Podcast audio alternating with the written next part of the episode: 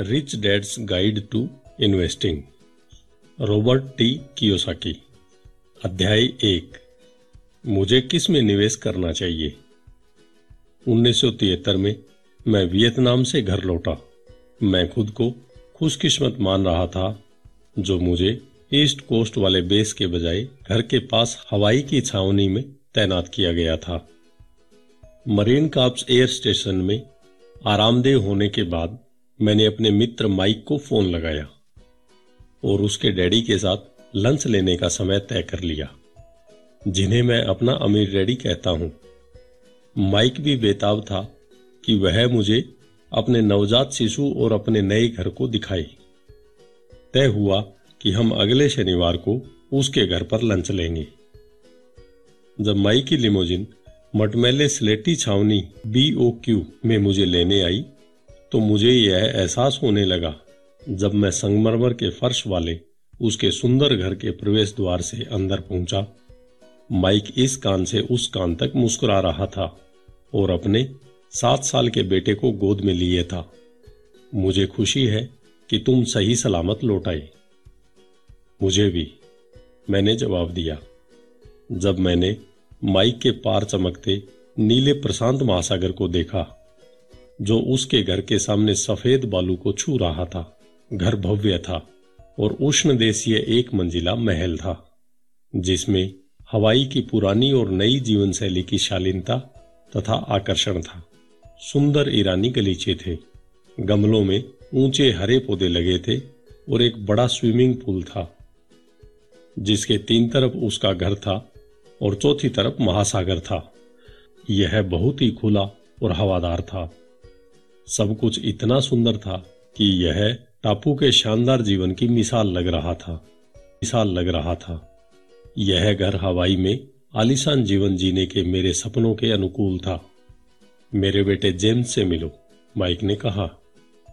ओह, मैंने चकित स्वर में कहा, मैं घर की कमाल की सुंदरता से ठगा रह गया था और तंद्रा में चला गया था। मेरा मुँह खुला रह गया होगा। मैंने कहा कितना प्यारा बच्चा है। जैसा किसी नए बच्चे को देखने पर कहना चाहिए। लेकिन जब मैं बच्चे को देखकर तरह तरह के मुँह बना रहा था और बच्चा मुझे सूनेपन से निहार रहा था, तब भी मेरा दिमाग इस बात पर सदमे में था कि इन आठ सालों में कितना कुछ बदल गया है।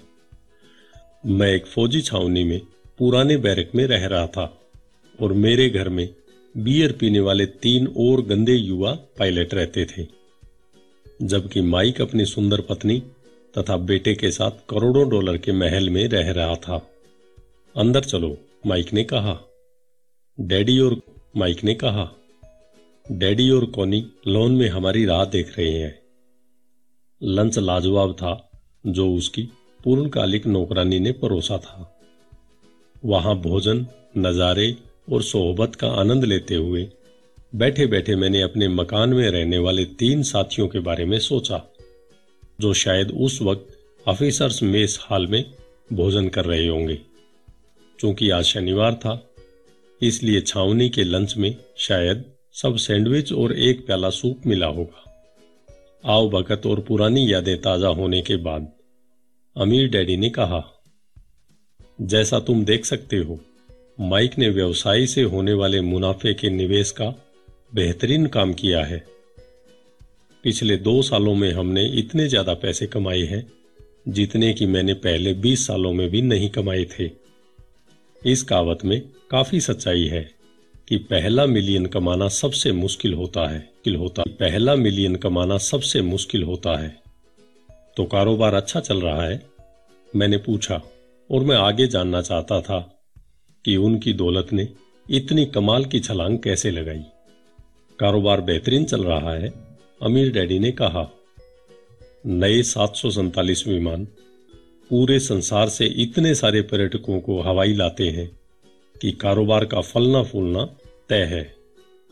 लेकिन हमारी सफलता का संबंध कारोबार से कम, निवेशों से ज़्यादा है और माइक निवेशों का प्रभारी है।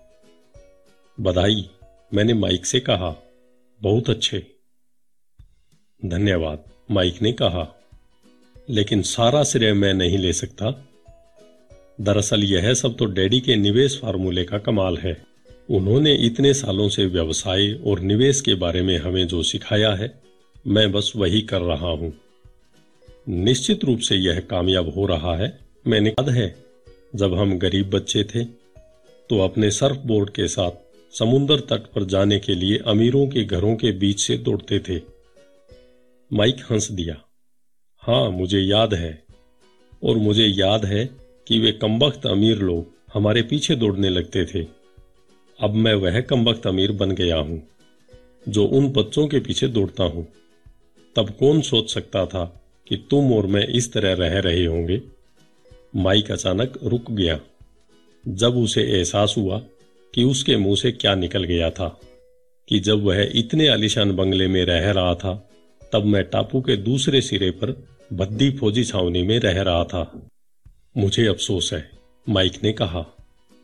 मेरा मतलब यह नहीं था, माफ़ी की कोई ज़रूरत नहीं है, मैंने मुस्कुराकर कहा। मैं तुम्हारी तरक्की पर खुश हूँ।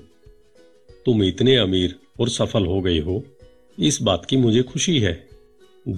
इस बात की मुझे खुशी है। तुम इसके हकदार हो। क्योंकि तुमने यह सीखने में समय लगाया कि व्यवसाय कैसे चलाया जाता है। जैसे ही मरीन काप्स के साथ मेरा अनुबंध पूरा हो जाता है, मैं छावनी से निकल आऊँगा। अमीर डैडी को माइक और मेरे बीच के तनाव का आभास हो गया। उन्होंने बीच में कहा, और माइक ने मुझसे ज़्यादा अच्छा काम किया है। मुझे उस पर गर्व है। मुझे अपने बेटे और उसकी पत्नी दोनों पर गर्व है। उनकी टीम बेहतरीन है, टीम बेहतरीन है, और उन्होंने अपने पास की हर चीज़ कमाई है। रॉबर्ट, अब जब तुम युद्ध से लौट आए हो तो अब तुम्हारी बारी है। क्या मैं आपके साथ निवेश कर सकता हूँ? मैं आपके साथ निवेश करना चाहता हूँ। मैंने उत्सुकता से जवाब दिया। वियतनाम में रहते समय मैंने तकरीबन तीन हज़ार डॉलर बचा लिए हैं, और इसे खर्च करने से पहले मैं इसका निवेश करना चाहता हूँ। क्या मैं आपके साथ मिलकर निवेश कर सकता हूँ? देखो, मैं तुम्हें एक अच्छे शेयर दलाल का नाम बता दूँ, अमीर डैडी ने कहा। मुझे यकीन है कि वह तुम्हें अच्छी सलाह देगा और शायद कोई जोरदार टिप भी दे दे। नहीं नहीं नहीं, मैंने कहा। मैं तो उसमें निवेश करना चाहता हूँ, जिसमें आप निवेश कर रहे हैं। देखिए, आप जानते हैं कि मैं कितने लंबे समय से आप दोनों को जानता हूँ। मैं जानता हूँ कि आपके पास हमेशा कुछ न कुछ रहता है, जिस पर आप काम करो या निवेश कर रहे हो। मैं किसी शेयर दलाल के पास नहीं जाना चाहता। मैं तो आप लोगों के साथ समझौता करना चाहता हूँ। कमरे में खामोशी छा गई। जब मैंने अमीर डैडी या माइक की प्रतिक्रिया का इंतज़ार किया, खामोशी तनाव में बदल गई। नहीं, माइक बोला, डैडी और मैं कुछ नए प्रोजेक्टों में निवेश कर रहे हैं, जो रोमांचक है। लेकिन मैं सोचता हूँ कि यह सबसे अच्छा रहेगा। अगर तुम पहले हमारे किसी शेयर दलाल से मिलकर उसके साथ निवेश शुरू करो। एक बार फिर खामोशी छा गई। जो नौकरानी के टेबल साफ़ करते समय बर्तनों और गिलासों के टकराने से टूट रही थी, माई की पत्नी कोनी अपने बच्चे को लेकर दूसरे कमरे में चली गई। मैं समझ नहीं पाया। मैंने कहा, इस बार मैं माइक के बजाय अमीर डैडी से मुखातिब था। इतने वर्षों में जब आप दोनों अपना व्यवसाय बना रहे थे, तब मैं भी, तब मैं भी तो काम कर रहा था। लेकिन क्या हुआ? मेरी जी तोड़ मेहनत के बावजूद मेरे पास कुछ नहीं है। जैसी आपने सलाह दी थी, मैं कॉलेज गया। जहाँ, जैसा आपने कहा था, हर युवक को अपने देश की खातिर लड़ना चाहिए। मैं लड़ने चला गया। अब मेरी उम्र बढ़ चुकी है। और मेरे पास आखिरकार निवेश करने के लिए कुछ ही डॉलर आ गए हैं। तो फिर क्या दिक्कत है? जब मैं कहता हूँ कि मैं भी उसमें निवेश करना चाहता हूँ, जिसमें आप निवेश करते हैं तो फिर आप झिझक क्यों रहे हैं? मैं समझ नहीं पा रहा हूँ। यह बेरुखी क्यों? क्या आप मुझे नीचा दिखाने या दूर भगाने की कोशिश कर रहे हैं? क्या आप नहीं चाहते कि मैं भी आप जैसा अमीर बनूं? बेरुखी जैसी कोई बात नहीं है। माइक ने जवाब दिया, और हम कभी तुम्हें दूर नहीं भगाना चाहेंगे। या तुम्हें भारी दौलत से दूर नहीं रखना चाहते हैं, लगेगा रखना चाहते हैं। बात बस यह है कि अब परिस्थितियाँ अलग हैं। अमीर डैडी ने अपना सिर धीमी और खामोशी सहमति में हिलाया। अमीर डैडी आखिरकार बोले, हमें बहुत अच्छा लगेगा अगर तुम भी इसमें निवेश करो। जिसमें हम निवेश करते हैं, लेकिन यह कानून के खिलाफ होगा। कानून के खिलाफ? मैंने तेज अविश्वास में कहा, क्या आप दोनों कोई गैर कानूनी काम कर रहे हैं? इस किताब को पूरा सुनने के लिए आज ही Y K books app download करें।